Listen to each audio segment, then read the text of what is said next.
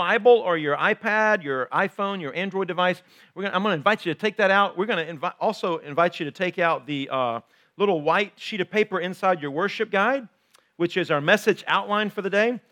We're in the last week of a short series, a three part series. This is part three of a series called The Secret of Contentment, The Secret to Contentment. And and I'm going to do a real quick recap today. But before I do that, and while you're trying to get, hopefully you got a pen, grab one of those too, because you're going to, I'm going to ask you to circle some things and underline some things and fill in some blanks. Um, I want to tell you a little bit about what's upcoming. Next week, I am starting a brand new series that is going to lead us all the way to Easter. And we, um, we are going to have a chance to really push and grow into the spring together. Now, is anybody like me here? Are you liking the fact that you can walk out your front door and hear the birds singing? Are you liking that? I mean, is it crazy? I mean, it's February and the flowers and the trees are budding and blooming, right? And the birds are singing, and, it, and, and, and I, I don't think it's spring yet, but it feels like it, doesn't it? Uh, now, in this season that we're about to enter into in the, in the church, that season has been called Lent. Lent is a season of about 40 plus days that lead to Easter. And Lent actually starts this Wednesday night. It actually starts on Ash Wednesday. That's part of the reason we're doing a prayer vigil all day as we start this Lenten season, but it also is uh, part of the reason we're going to be doing a concert of prayer on Wednesday night as we start a Lenten journey together. So I, I want to just mention to you four things, real quickly, that are on the horizon for you that if you really think about, you have a chance to really push in and grow deeper on. All right? Number one, um, the prayer concert this Wednesday night. We're going to enter into a season of prayer, and we're starting it off with the prayer vigil and the prayer concert. So don't miss that opportunity. Number two, next weekend, we're starting a brand new series on the Gospel of Luke. And all during the next few weeks, I'm going to be reading stories out of Luke, teaching out of Luke. We're going to journey with Luke all the way through Luke, all the way to the cross, okay? That's where Easter is, okay? So we're going to be, don't miss, don't miss this series because it's going to be an awesome series as we journey through Luke together. Number three, all during this series, from the beginning of Lent, Ash Wednesday, all the way till Easter, I'm going to be every weekend giving you certain chapters to read, and I'm going to invite you to read the Gospel of Luke with me during this Lenten season. So I'll be preaching about it. If you're coming on Wednesday night, you'll be studying about it, but I want to challenge you to read through Luke as part of your Easter journey, okay? And then lastly, um, we'll finally get to Easter together. And we will have focused our hearts around some prayer. We'll have journeyed through Luke together. We will have read through Luke together. And I pray that when we get to Easter, we will have grown in some deep places and really be ready for a word of death and resurrection and what that looks like for Christ followers like us. So I'm very excited about the series we're going to launch next weekend. Now, today, we're going to close down a series, and I've been talking to you about contentment. And if you've missed part of this, don't forget that they kind of build on one another. We've been reading out of Philippians together, each, each uh, Sunday taking a portion of Philippians, their story, and talking about how they were not only generous, but they were content, and how Paul had learned contentment. Today we're going to read the entire passage and kind of close down the series. But if you've missed part of this, you can always find it on our website. You can stream live on our website, or you can, um, you can pull it up on iTunes. So, the secret of contentment. Now, real quickly, I'm just going to put a big screen up here for a minute. This screen is, uh, these are the things we've talked about. We've talked about that the secret of contentment is, is that contentment can be learned and that you can learn and practice, just like you practice piano, baseball, football, whatever it is, you can learn and put practices in your life to learn contentment because the Bible says godliness with contentment is great gain. God wants you to live a contented life, not a discontented life where you always are unhappy and you don't know happiness and you always got to have more. And so here's some of the practices. I'm going to just put them all over the board for a minute. One of them that we talked about was being thankful. We read from Philippians 4, verse 10 and 11, that Paul was thankful. We were going to do these one at a time, you remember? We were going to be thankful. Thank you. We were going to be thankful and, and we were going to learn and practice Thanksgiving in our lives. When all of a sudden you start practicing Thanksgiving, you have a chance to count your blessings, right? And it makes you more contented. Another thing we said was we want to be teachable.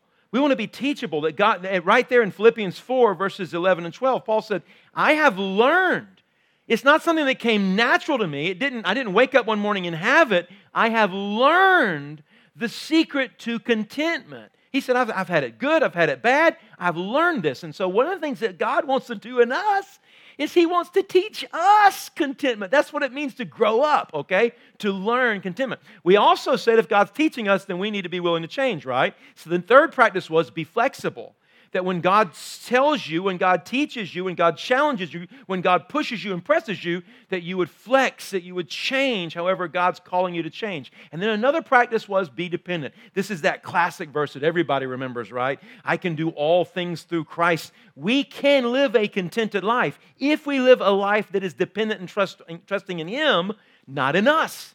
And that's the key to that verse trust in Him. Live a dependent life on Jesus. Now, last week, I talked to you in that same chapter, in that same verse, I talked to you about developing some things in us and, and putting some practices in place. So, one of the things I talked about was developing a personal compassion where you actually care personally about other people and what they're going through. And I even challenge you to make a practice with that personal, that personal compassion of actually looking at your life and saying, man, they have a need, I have a want. What would it look like for me to do without my want and actually meet their need? Remember that? That's a practice that if you start doing that practice, you put away a want that you have to meet somebody else's need because you are growing a heart of compassion, you will find yourself living in a more contented place by doing the practice work, right?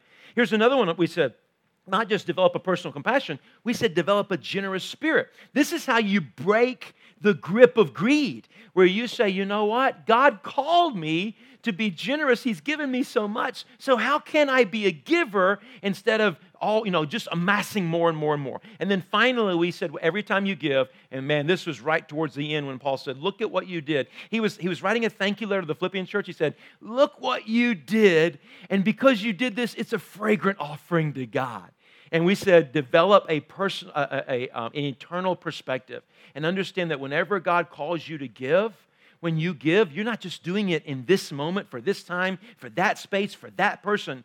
You're doing something in heaven. There's a credit that's happening in your world. In heaven, a good thing is happening for you there, an eternal perspective. Now, what's the secret? What's the big thing behind all these practices? I just asked him to put it right there in the middle. That contentment can be learned, that Paul teaches us that it can be learned. Okay, so before we read the scripture all together, I got to tell you something funny that happened. A couple weeks ago, we're preaching about this, right? And my wife, we have a little Yorkie at my house. We have two dogs, a lab that lives out um, outside, and inside we have a little Yorkie, you know, cute little five year old Yorkie named Charlie. That's our dog. But for some reason, all across, ever since my wife got Yorkie, I mean, uh, Charlie, uh, ever since my wife got Charlie, um, and Charlie is supposed to be Alex's dog, not my wife's dog, but it's very much Julie's dog. Ever, ever since that happened, when Julie pulls up in a parking lot at, at some place like PetSmart or Walmart and they're giving away or selling these dogs, I mean, it's like Miss Drama Queen's showing up to me, you know. We can we have another Yorkie? Can we get another one? Charlie needs a friend. You know, all that stuff. And I'm like, no, when's Charlie gonna die? You know, I mean, really, I mean, I don't want another dog. Now, I'm, i know I sound mean and like an ogre or something, but but every time we have to have this conversation. And so now we're in this series, right? And, and a couple weeks ago, Julie leaves out of here. Actually, last weekend, Julie leaves out of here and, and she, she drives over to a department store. And outside the department store are these wonderful Yorkies. And what's God teaching Julie, right? He's teaching Julie about contentment, just like he's teaching you and me about contentment. And you know what? You remember the lures from last week? The lures, all of a sudden, in the front of the Belk, there was these lures, right? More Yorkies, more. She didn't even type up the text. She didn't even say, hey, Stephen, can we do another Yorkie? I, I, I should have brought my phone to read you the text. She said, today, out in front of Belk, they were giving away beautiful little Yorkies. And you know what I said?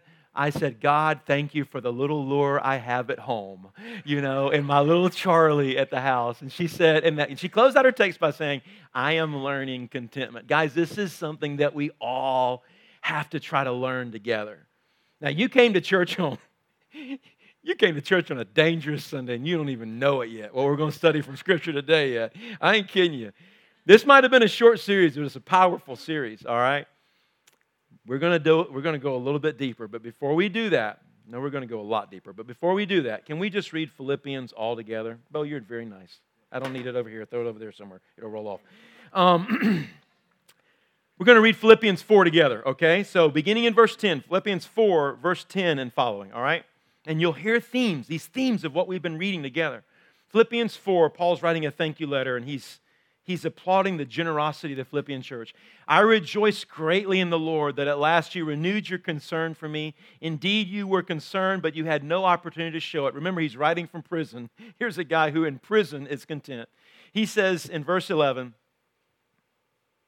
in verse 11, I am not saying this because I am in need, for I have learned to be content whatever the circumstances. There it is, I've learned it. He's going to say it again in another way. Verse 12. We can go all the way through quick.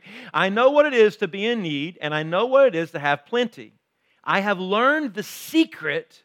I have learned the secret of being content in any and every situation, whether well fed or whether hungry. See how he had to be flexible because God was teaching him, well fed or hungry, whether living in plenty or in want.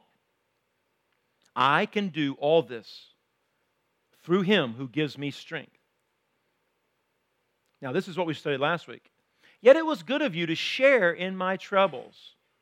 You partnered with me, you koinoniaed with me. Moreover, as you Philippians know, in the early days of your acquaintance with the gospel, they had been a church for about 10 years. When I set out from Macedonia, not one church shared with me in the matter of giving and receiving, except you only. For even when I was in Thessalonica, you sent me aid more than once when I was in need. Not that I desire your gifts. Listen to this. This is that eternal perspective. What I desire is that more be credited to your account. I have received full payment. It's like I've got your gift in my hand. I've received full payment, and I have more than enough. He already had more than enough before their gift showed up because he had already learned what it was to be content, right? I have more than enough. I am amply supplied. Now that I have received from Epaphroditus the gifts you sent, they are a fragrant offering, an acceptable sacrifice, pleasing to God. And now today's scripture. And my God will meet all your needs according to the riches of his glory in Christ Jesus. And we're going to just keep that there for a minute.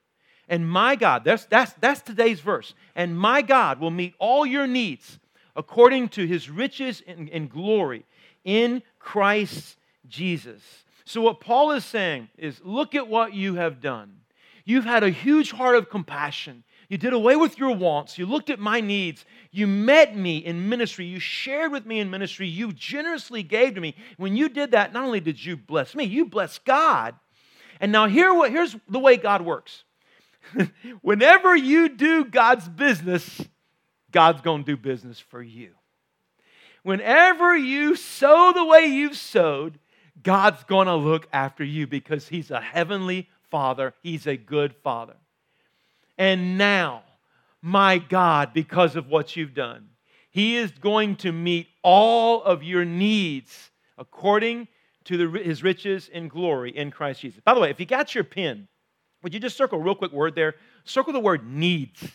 You know what God's been showing me? There's a difference between my needs and my wants. you know, sometimes people people they, they learn this principle that we're going to learn today about what it really looks like to sow God's way. And then they look at their life and they go, okay, now, God, I'm fully expecting you to bless me. Your word says, bless me, bless me, bless me. And sometimes the blessing doesn't quite come like they expected the blessing to come. And it's because they think that wherever they are, you know, well, oftentimes, here's what we tell God wherever my standard of living is, I'm going to keep it there because that's comfortable, all right? I like my standard of living. And God, I'm going to do for you. And, if you, and as I do for you, I know that you'll do back to me and bless me and keep me at my standard of living, or maybe even improve it, you know? And you know why we think that? Because we really don't know the difference between wants and needs. I mean, I started thinking about this past week. I mean, cable, TV, phone, cell service, internet. You know how much we look at as needs in our life that really are just wants? We have so many wants in this life. And we look at them like they're needs. What did he say to the church? Don't miss it. He did not say, and my God will supply all your needs and wants. He didn't say that. Here's the promise don't miss the promise. Whenever you do God's good work, whenever you sow out and you do the way you've done at Philippian Church, my God's going to look after you. And He is going to supply and He's going to meet every one of your needs. You know, my mind runs to right now um, Maslow's hierarchy of needs. Do you know what your hierarchy of needs are? Anybody remember what they are? The three hierarchy of needs? What are they? Help me out. Food, shelter, clothing, right? Then now, if you can understand that, food, shelter, and clothing, everything else beyond that is a want. Did you have you ever thought about that before? Food, shelter, clothing, and everything else be, that's your needs. All right? And everything else beyond that is a want. Now, that's amazing. If you think about it, what Paul is saying, don't, don't miss Paul. We're learning from Paul. Paul says, I've had plenty and I've had little. You know what I've figured out? I've, I've had food and I've had clothes, I've had shelter. I've learned what it's like to be content, even in my little, in my very, very little. I've learned that. And he looks at them and he says, I'm not going to talk about what your wants are. I want to talk to you about what your needs are and God is going to meet your needs. Whatever your needs are in your life, He's going to meet your needs and He's going to look after you. Now, today I want to talk to you about the last big practice, okay? I've been talking, a whole series about, been about practices. Practice this, practice that, practice this, practice this. And if you practice, do these practices, you're going to learn what it looks like to really be content. Today I want to talk to you about a final practice, okay? And here's the practice when we get you to write it up. In, in your notes, it says the principle. You might want to even mark that out and say the practice. It's a practice and it's a principle. And it's called the law of the harvest. Write that down. The law of the harvest. You want to learn what it's like to be content. Today we're going to be talking about the law of the harvest. Sometimes the law of the harvest is called goes by different names. Sometimes it's called the law of reciprocity. So you can write that down as well. Reciprocity, reciprocity, give and take, back and forth, reciprocity. And sometimes it's called the law of sowing and reaping the law of sowing, but it's all the same thing, okay? And it's a scriptural principle. And here's the incredible thing it's not a New Testament principle, it's not an Old Testament, it's throughout the whole Bible. It's in the book of Genesis, it goes all the way to the end of the Bible, the law of the harvest. Now, the law of the harvest is spoken about of is spoken of many times in the Bible, but the one that I want to focus in on here together is right out of Luke chapter 6 when Jesus was teaching about the law of the harvest. So let's just take a minute to read that. And sometimes I like to read things full voice, full voice so you can actually hear it kind of coming out of your own mouth and you can think through it yourself. So we're going to do that. We're going to read these words, which are the words of Jesus, and he's going to tell us the law of the harvest. So if you will, Luke 6 38, read this full voice with me. Give, and it will be given to you a good measure, pressed down, shaken together, and running over, will be poured into your lap. For with the measure you use, it will be measured to you. This is called the law of the harvest. And we're going to read it in several different versions this morning, but this is, this is the final practice that I'm just wanting to, to, to, to let you hold on to today and then put into use. Jesus is teaching about the kingdom of God, but he's also teaching about the kingdom of earth. Jesus is teaching about the law of the harvest. And here's what he says Give, and it will be given to you. Jesus is telling them the best way to live is that you understand don't hold on to life, don't make your grip so hard that you're holding on to everything you have. The best way to live is understand that when you give, God has a way of giving back to you. It's called the law of the harvest. He says this, and when it comes back, it will be a good measure. It's kind of like seed. I always, in my mind, I always picture a big bag of seed. A, a good measure, pressed down. You ever push seed down in a bag? Pressed down, shaken together. It's this idea of picking up the bag and shaking it so you can fit even more in it. Pressed down, shaken together, and running over will be poured into your lap. For with the measure you use, it will be measured to you. So, what Jesus is teaching here is not, is not it is a financial principle, but it's far more than a financial principle, okay? What Jesus is saying is give and it's going to be given back to you in whatever measure you give. Look at that last point that with for what the measure you use, it will think of the sizes of scoops. You might have a little small scoop, or you might have a cup size scoop, or you might have a bucket size scoop. What is the measure that you use to measure out how you're going to give? Because that's what measure is going to come back to you. If you use a little small measure to give, that's what's going to come back to you. If you use a big measure to give, that's what's going to come back to you. This is the law of the harvest. This is the law of reciprocity. This is the law of sowing and reaping.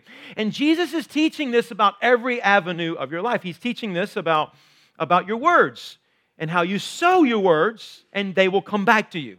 He's telling he's about your deeds. If you sow deeds, you sow action, you sow love, you sow friendship, these things will come back to you. Jesus is teaching us a principle called the law of the harvest, and it's everywhere. It's everywhere on the whole planet.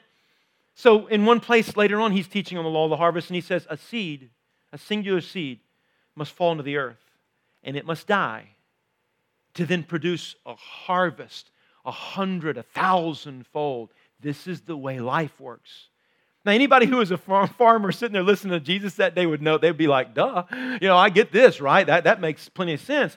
But what Jesus was teaching about was so much more than just one little small thing where it came to money or finances. He was teaching about how God works in the world. And so when Jesus was one time teaching disciples, his followers, he said, Listen, if you hold on to your life, you'll lose it. But if you give your life away, if you give it away, it will come back to you. You see the law of the harvest? You see what Jesus is doing? Jesus is teaching that this is everywhere the law of the harvest. If you give, it will be given back to you, good measure, pressed down, shaken together, running over into your lap. And whatever measure you use, it will be measured back to you. So he's talking about spiritual things, but he's talking about life. He's talking about how we're supposed to live. Now, listen, you live in a world where the mantra is get, get, get, get, get, get, get, get, get. More, more, more, more, more, more, more. Now, now, now. That's the world we live in, right? And Jesus comes along and Jesus says, Give, and it will be given back to you. Good measure, pressed down, shaken together, running over. So much all over your lap. And whatever measure you use, it will be measured back to you. You know, one of the things I, I like to do before we even dive deeper into this law of the harvest is I like to just real quickly hit the pause button with you. And I just want to real quickly acknowledge the elephant in the room. As I've started to talk about this, you've started to realize there are big implications to this, okay? Anytime I start teaching about the law of the harvest, you start going, I know this because I, I, this, is, this is true of my own life. When I start realizing the implications of the law of the harvest, I start, I almost sit back and I go, whoa, wow what does this mean about how I give? What does this mean about how I talk? What does this mean about my home? What does this mean about my work? What are the implications? Because the implications are huge. And what we're going to study today, let me, I'm going to be very frank. I'm still hitting the pause button, right? I'm going to be very frank. I'm going to lead you down the end of a road. And when we get to the end of the message today, you can only go left or right. You're either going to say, hey, I believe it's true, or I don't believe it's true.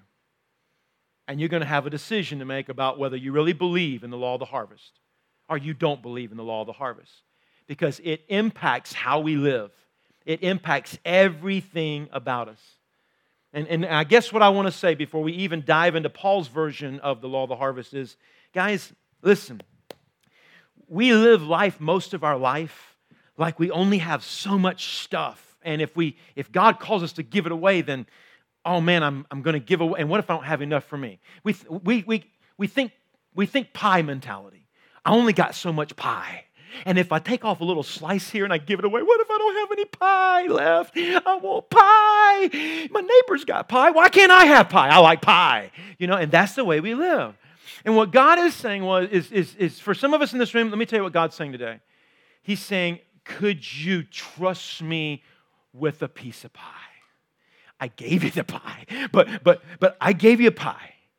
Would you trust me if I told you to give away a piece of pie?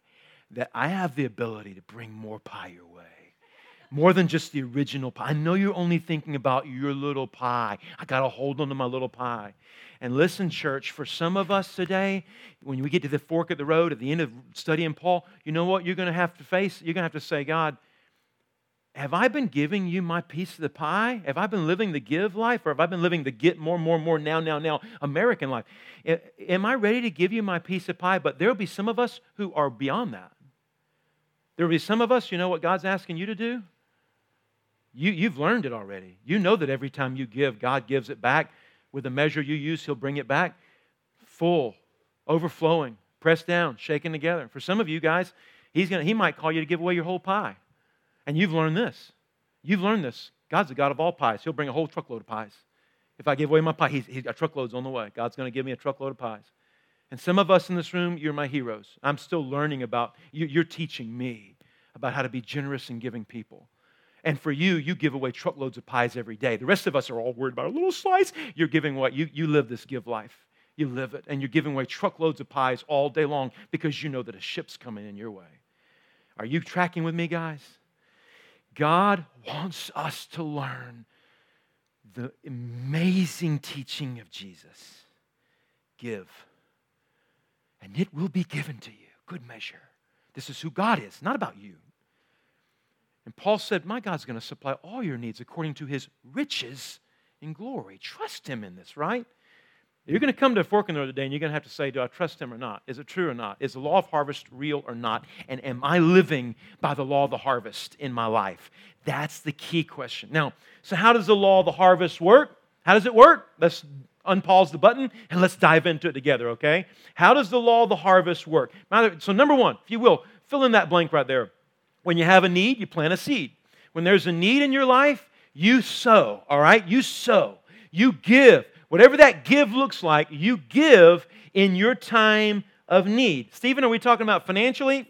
Maybe, possibly. This definitely is uh, applicable to finances, but as you'll see, it's so much bigger than finances. The law of the harvest is life. It is financial, but it's life as well. So when you have a need, plant a seed. Now, Paul says it this way when he's talking about the law of the harvest, 2 Corinthians chapter 9. Remember this whoever sows sparingly will also reap sparingly, and whoever sows generously will also reap generously. Does that sound vaguely familiar to the teaching of Jesus? With whatever measure you use, it will be measured back to you, right? So Paul is saying, listen, remember, this is the law of the harvest. And, and if you sow, it's going to come back to you. Now, if you sow generously, it's going to come back generously. If you sow miserly, it's going to come back miserly. Whatever measure you use, it's going to come back to you. Now, you might want to write in your margin there. I didn't put this in my notes, but you never reap in the same season you harvest, right? That makes sense. I mean, I'm sorry, I said that wrong. You never reap or harvest in the same season that you sow. You get that picture? So when you sow, you're going to reap in another season. We're going through seasonal change right now, so that should make all the sense in the world. Whenever you sow, you're going to reap in the next season, not right now. You're sowing and you're going to reap a harvest. This is the way the law of the harvest works. So remember this whoever sows sparingly is going to reap sparingly, but whoever sows generously is going to reap generously. When you have a need, when you have a need, plant a seed. Question. Question. What's the need in your life right now?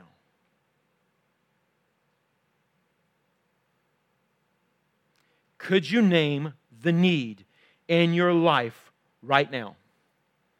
Some of you in your life right now, you have a financial need in your life. That's a need. Some of you have a relational need. There's a broken relationship. You have a need. Some of you have a longing for a relationship that you just don't even have yet. You want it. You have a need. Some of us have uh, social needs. Some of us have uh, uh, material needs. Some of us have emotional needs. Some of us have physical needs. What are the needs? What is the need in your life right now? Are you getting this? What Paul is saying was whatever your need is, sow, sow, and God will bring a harvest. So let's just say, for example, somebody in the room here today, you would say, you know what I need? I need, I want, I long for, this is my heart's cry. I need attention. I need somebody to, to know that I'm here, to know that I'm present, to pay, to pay attention that I'm even a person of worth. If that's your need, what do you need to sow? You need to give attention away. You need to sow attention to somebody else. And you watch what would happen when you give attention, give your attention to somebody else, and watch how God will bring back a harvest you give a little bit, he's going to bring back a little bit. You give a lot of attention somewhere else, he's going to bring back. Now, you see how this works?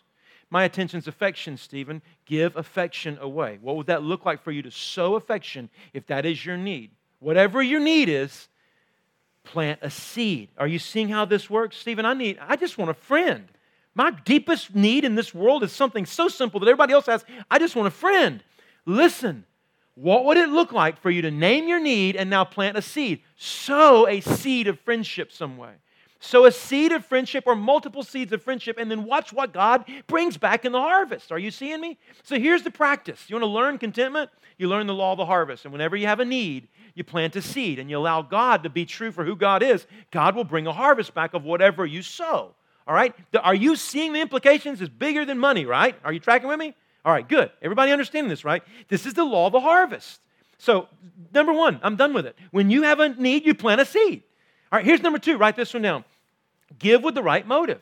You cannot give to the law of the harvest with the wrong motive and, and expect it to come back to you. It actually goes somewhere else. But let's understand that a little bit more. It says, each of you, 2 uh, Corinthians 9 7, each of you should give what you have decided in your heart to give, not reluctantly or under compulsion, for God loves a cheerful giver.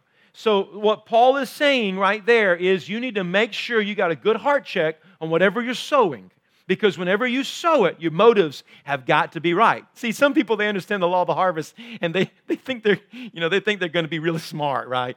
Oh, I'm gonna trick God. You know, I'm gonna trick God. I'm gonna give, and I'm gonna give, give, give, and I'm gonna get, get, get. So I'll just I'll just sow over here because the law of the harvest is true. And let me tell you, you know, like price is right. Ah, that don't work, okay? You cannot trick God. You cannot play games with God. God's the one who set the thing up in, in place, and He knows your heart, all right? And so, what actually happens if you give with the wrong motive and you start sowing over here just so you can get, get, get, and it's all about you, let me tell you, what actually is going to happen is that harvest is going to go into somebody else's life for somebody else's good. God will still bring good about in it. But here's what Paul says. I, I underline four things. Notice here he tells us how to have check your motive. Four ways. It's right there in that verse to check your motive. Underline, underline four phrases. The first phrase is this: what you have decided. Underline that. What you have decided. The second phrase is this not reluctantly. Next, thirdly, underline this one under compulsion. And finally, underline these two words cheerful giver. That's how you check your motive when it comes to how you sow into the law of the harvest. Let's take them one by one. The first one is this each of you should give what you have decided. and you, just draw a line away from that and write down the word thoughtful the first thing that you do when it comes to giving and sowing God's way is you're very thoughtful about how you give. You're thoughtful. You just don't. Let me tell you, can I just, I'm going to confess to you something. When I was a young Christian, nobody really taught me how to give. And so I would go to church or I would be at a concert or I'd be at a ministry gathering, whatever I was at, and whatever money I had in my pocket, that's how I would, I would think about what I wanted to do. And so, like, if it was a great worship service, I might give a lot. And if it wasn't so good and I didn't feel very inspired, I might give a little, or I might not give anything at all. It's kind of like a movie. You ever went to a movie and it's all a great movie? You know, I, am willing to pay $20 for that one, you know? Or, or, and sometimes I would give $5, sometimes give $1. I would measure it upon, upon how it was. And you know what I was doing? I was giving emotionally. There was no thought pattern. Nobody ever taught me these principles. I, I, I, had not decided in my heart anything to give. And so I was giving emotionally, which was, and, and then here's how bad it was. I would give my little $20 and I'd walk away feeling like I'd done something great. Woo, look at me, I'm a generous person. I mean, I was so clueless. That was my movie, Clueless. I was clueless. I didn't have an idea. I didn't have, what does the Bible teach us? Every person should give what you've decided in your heart to give. This is a thoughtful, prayerful decision. You know, you're making a decision on what you're going to sow. You don't just make a decision at the moment and then feel really, you know, good about or bad about it. It's not about emotions. You make a thoughtful decision about what you're going to sow. Look at the next one. Not reluctant. Now, that word reluctant has at its root the word miser. And by the way, if you haven't if you haven't figured this one out, every one of us have a little miser inside of us. All right, even the most generous person in the room has a little bit of a little little little Scrooge inside of them. Okay, every one of us. And the question is, are you feeding Scrooge or are you not? You know, or is Scrooge getting bigger in you and, you and, and you're becoming more miserly or less miserly? And what Paul says is, don't give like a miser. By the way, miser, what, what if you're a miser, what do you become? Miserable, miserable, miserable, right? Miser, miserable. That's who, that's who you become, right? So Paul says, don't give reluctantly, don't give like a miser, you know, don't give that way. And he also says, look at this. He says, not reluctantly and not under, what's that word? Compulsion. So, uh, you know, right out from, right out from where it says, uh, what decide in your heart, you wrote the word thoughtful. Maybe right in next to reluctant, you just draw a little right out, not miserable or not miserly. And then out from this one where it says under compulsion, you just want to write a little arrow out and says without manipulation. God doesn't, I, I, let me tell you, when, when I feel manipulated, when I feel like somebody's trying to do something to get me, you know, show me a bunch of pictures of children with swollen bellies and flies all over the place. And when I feel like they're trying to get me and pull me and tug me, and if you don't do this, nobody else will. When, whenever I feel that, that's like a radar goes off for me. And it's like, I, God told me not to give under compulsion, not to give pushed. That's where that word comes from. You're being pushed into giving. God says, don't give that way. But He says this not reluctantly or under compulsion. For God loves a, those last two words, cheerful giver. The, the Greek word from that word cheerful literally is the word hilarious, okay? It's, it's having fun, it's loving what you're doing, it's sowing because you know that you love and you, God wants you to sow. I, in my margin, I wrote the word enthusiastic. People say to me all the time, I'm enthusiastic. And I know I'm a high energy person, but let me tell you, it's one of the greatest compliments I'll ever get that I'm enthusiastic because the Greek word theos is at the heart of enthusiastic. It means God is with you. Did you know that's what enthusiastic meant? God is with you. And so it, get this picture. You're giving and you're giving enthusiastically with God right by your side. God is with you in your giving. That's how, that's how this is supposed to work. All right? So, what are we talking about here? Number two, don't, don't, don't think you can play a game with this. Your motives have got to be right. You got to give God's way. Thoughtful, not miserly, not being pushed into things, but with God by your side, enthusiastically and, and hilariously sowing, sowing, knowing that this is God's way. Jesus said, Give, and it will be given back to you. Good measure, pressed down, shaken together, dumped over, pouring into your lap with whatever measure you use, it will be measured back to you. Now, the third one, write this one down. And then here's what God does when you start sowing God will give everything you need in every area of your life. Now, I didn't say He's going to give you every want. But what I will say is that God will give you, I, it's not from me, this is from the scripture. We're going to read it together. God will give you everything you need in every area of your life. Now, if you don't have a pen in your hand, this is where you're going to miss out on this Sunday. We're going to do a spiritual experiment, and I'm going to open up your eyes to a really cool thing, okay, if you have a pen in your hand. So we're going to read this scripture, and I want you to do me a favor. Every time we get to the word all, and every time we get to the word every, I want you to circle it in your outline there. We're going to read this entire scripture, and watch how God wants to meet every one of your needs in every situation when you sow God's way. The Bible says this, uh, we're going to read it all the way through. And, and remember, every time all and every time every. And God is able to bless you abundantly so that in all things, at all times, having, that one's supposed to be bolded, all that you need, you will abound in, circle that word, every good work. As it is written, they have freely scattered their gifts to the poor, and their righteousness endures forever. It's this idea of the harvest. And then the next, the next scripture.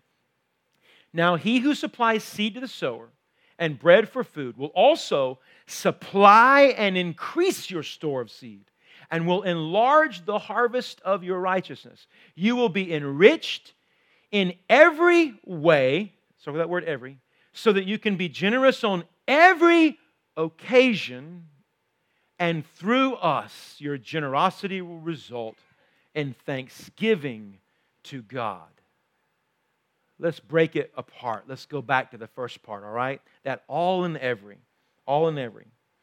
And God is able to bless you abundantly, so that in all things, hey, everybody, look up here for a minute. Hear me, hear me, everybody. I want to. I am not talking about money today. Did it say that God is going to be uh, bless you abundantly so that in all money he will? But no, it doesn't say it. It says all things, right? So you want to be blessed in all things. You learn the law of the harvest. You'll be blessed in all things, whatever those things are. They can be, you, you, you, you can be made rich in, in, in uh, emotionally, relationally. You can be made rich intellectually. You can be made rich financially. You can be made rich in a lot of different ways if you learn this the way you sow, okay? This is the way you sow. And God is able to bless you abundantly so that in all things, at all times, having all that you need. There it is, the word need again. It doesn't say want. It doesn't say want, it says need all things, all times, all that you need, you will abound in every good work. Now, track with me here. Do you see what God does? God, He's, he's wanting to bless you, but He's wanting you to live differently than the world. He doesn't want you to live like the rest of the world more, more, more, get, get, get, now, now, now, hold on to my little piece of the pie. He wants you to understand the law of the harvest so that you're sowing and you're sowing. You're sowing with your, your, your financial resources, you're sowing with your material resources, you're sowing with your words, your actions, your life. You're sowing, sowing, sowing, sowing. You're living a sowing life. And then here's what God says if you do it my way and you do it with my motives, here's what I'm going to do I'm going to abundantly give you all things all times, and you will have all that you need. Can I just talk to every leader in the church here for a minute? Can we just leave our personal lives for a minute? Hey, if you're a leader in this church, can I tell you this is God's promise for this church, no different than it is for our lives? When we sow beyond this church, when we don't just hold on to everything for us and we give away the pie, all right, as a church, are you listening? When you sow beyond the church and you give away the pieces of pie, God will bring in more pie, and He will always give this church all things at all times, all that we need. That's the promise for every leader of this church. It's the same principle that flows in our own personal lives. Are you hearing me? This is how God works.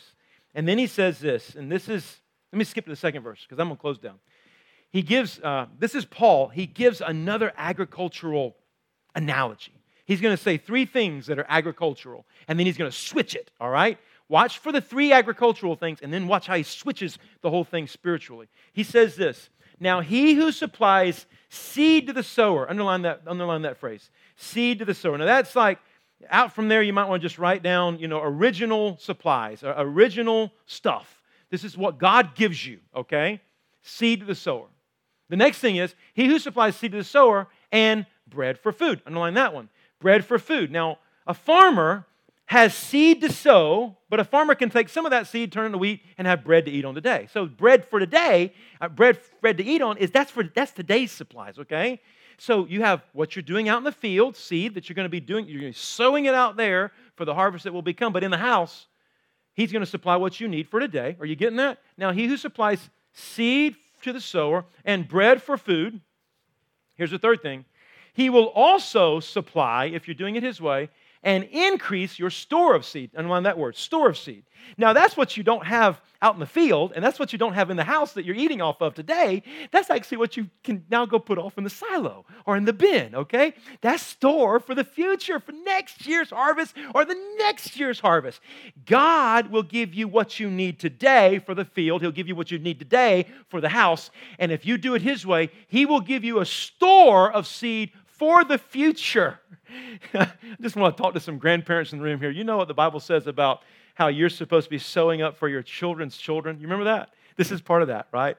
You're sowing today, you're living on what you have here, and He's giving you a store of seed for the future. You get that picture? This is who God is. And Paul says, now again, this is agricultural, right? He's going to give you a store of seed. He's going to give you what you need for bread today. He's going to give you a supply and increase of store for the future. Now he's going to switch the whole thing. And then he says this and he will enlarge the harvest of your righteousness. Two things he will enlarge the harvest of your righteousness. The first one is only God can enlarge a harvest. I mean, a, a, a, a, farmer can sow all the seed they want to, but they can't make a seed multiply to five seed or 10 seed or 100 seed or 1,000. Only God is in charge of the harvest, right? And so God says, I'll enlarge the harvest. If you do this my way, watch how I enlarge the harvest of righteousness. He not only says he's going to bless the abundance, he says, of who you are, of your righteousness, of how God looks on you. There it is. If you do this, you will be enriched in every way so that you can be generous on every occasion, and through us, your generosity will result in thanksgiving to God. Now, you cannot shake this. God, here's what you got to, and I, maybe I should have put down as point number four or whatever. God does not bless you and bless you and bless you so that you can have more and more and more. God does not bless you and bless you and bless you so that your, your standard of living can just keep increasing and increasing, increasing, increasing. That's not why God, it's not scriptural. The scripture says God blesses you so that in every way, And on every occasion, you can be generous. Wow! This is the picture of who we're to be. We're the people who aren't supposed to be like the rest of the world. More, more, more, get, get, get. Hold on to my pie. We're supposed to be the people who understand the harvest of the, the law of the harvest better than anybody else on the whole planet. There, there, there, are, there aren't people who there are people who have greater degrees than us in our workplaces. There, there are people that have greater degrees than us in our neighborhoods, but they don't know the law of the harvest like we know the law of the harvest because we know Jesus, and Jesus says, Give, and it will be given back to you. Good measure, pressed down, shaken together, running over into your lap. With whatever measure you use, I will give it back to you. See, God wants you to be rich. God wants you to be rich intellectually. He wants you to be rich emotionally. And, and you know what? Most of us already are, right? We already are. Why has He made you rich? So that in every way, on every occasion, you can be generous. You can live the law of the harvest.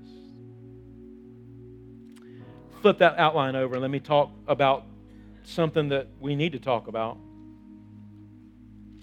And that is where it comes to our, our resources. Man, money can have such a hold on us, can it?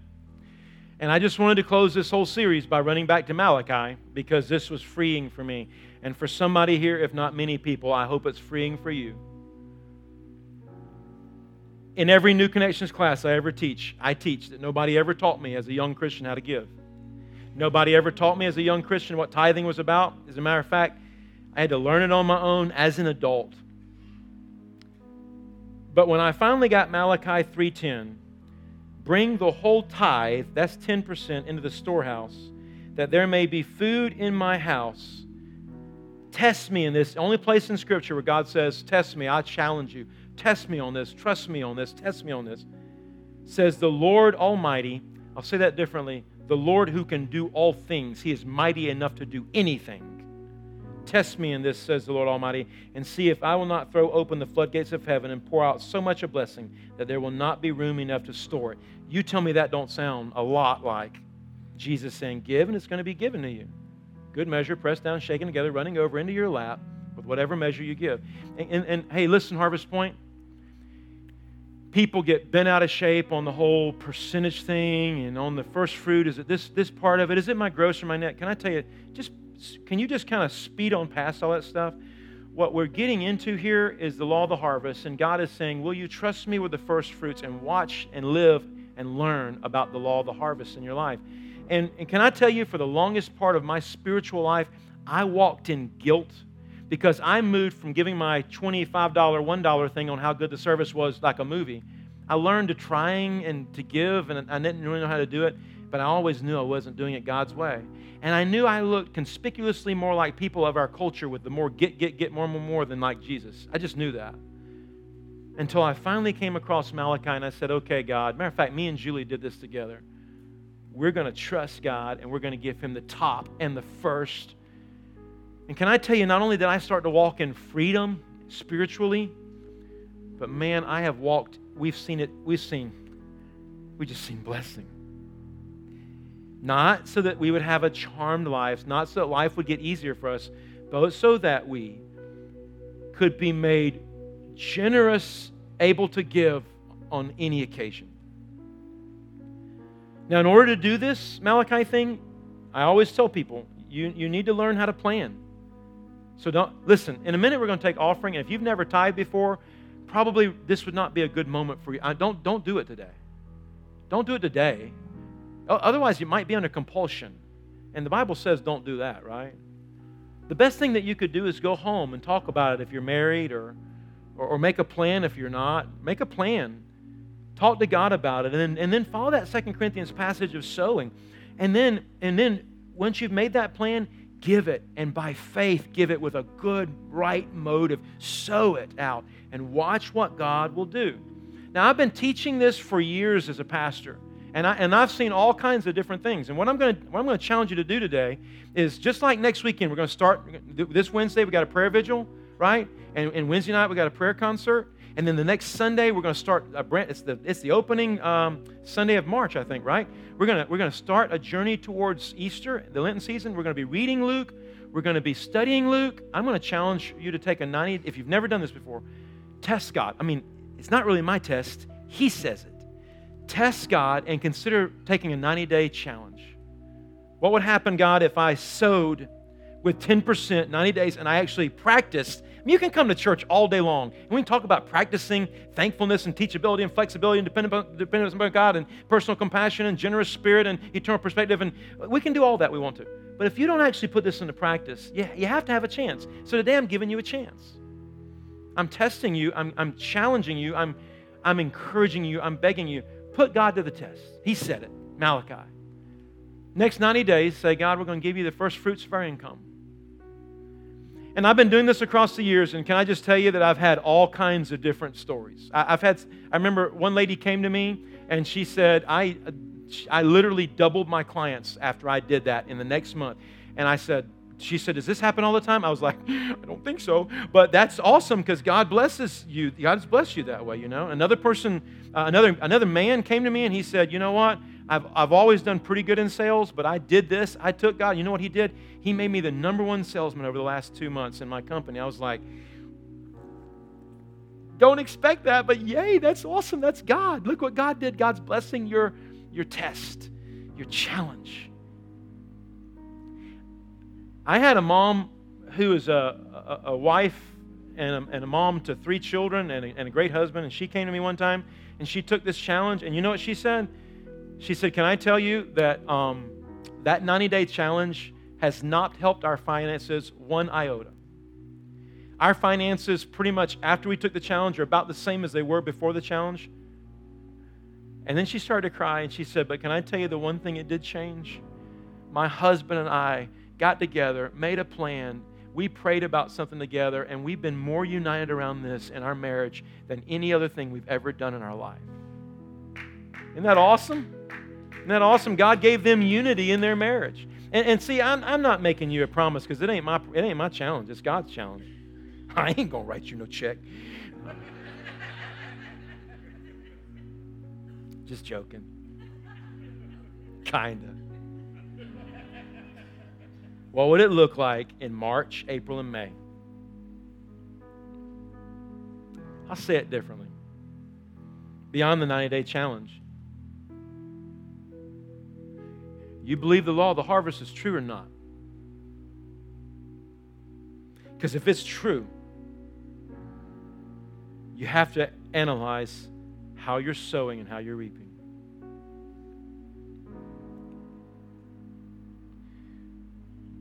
And I just want to see us at this church. I just want to see us grow up and be like Jesus. In the name of Jesus, I don't want us to be a church filled with I don't think you want it either. You, you don't want to be one of those people that's just more, more, more, more, more, get, get, get, get, get, now, now, now, now, now. I'm living to this level now. Can I get more? Can I get this, this, and that? Let me tell you, you will look a lot more like in the world than you look like Jesus. So, what are we supposed to look like? We're supposed to be a people who understand the law of the harvest, who are thoughtful sowers. And when we sow, we don't sow like misers. And we don't sow under compulsion, but you know what we sow? We sow enthusiastically, and we understand that as we sow, God will bring some type of harvest in another season back to us. And as we do it, we are growing up and we are learning the secrets of contentment. Would you bow your head with me? God, I thank you so much for your word because your word is the real deal. Your word is life. And um, I pray that you would grow us up. Lord, for some of us, that might mean today you're talking about us to, to us about our little piece of the pie. And for others of us, I think you might be talking about the whole pie and how we need to give it all to you. Teach us that you're the God who makes all the pies and who, who supplies us with all the pies, and that you will, you will you will be the law of the harvest. You will do the law of the harvest because you're the one who started it and it was your idea and you put it in place. And I pray for every person in this place in the name of Jesus and who's listening beyond this room that takes that 90 day challenge that you would be to them God Almighty, the God who is able to do all things, and that you would open up the windows of heaven and that you would pour out so much a blessing that they cannot hold it all. I pray that you'd be faithful and true according to your word, and that you would do it in the name of Jesus, so that we would be enriched and in every way, on every occasion, be able to be generous to others. I pray this in your name, Jesus. Church, can you say amen? So be it for us.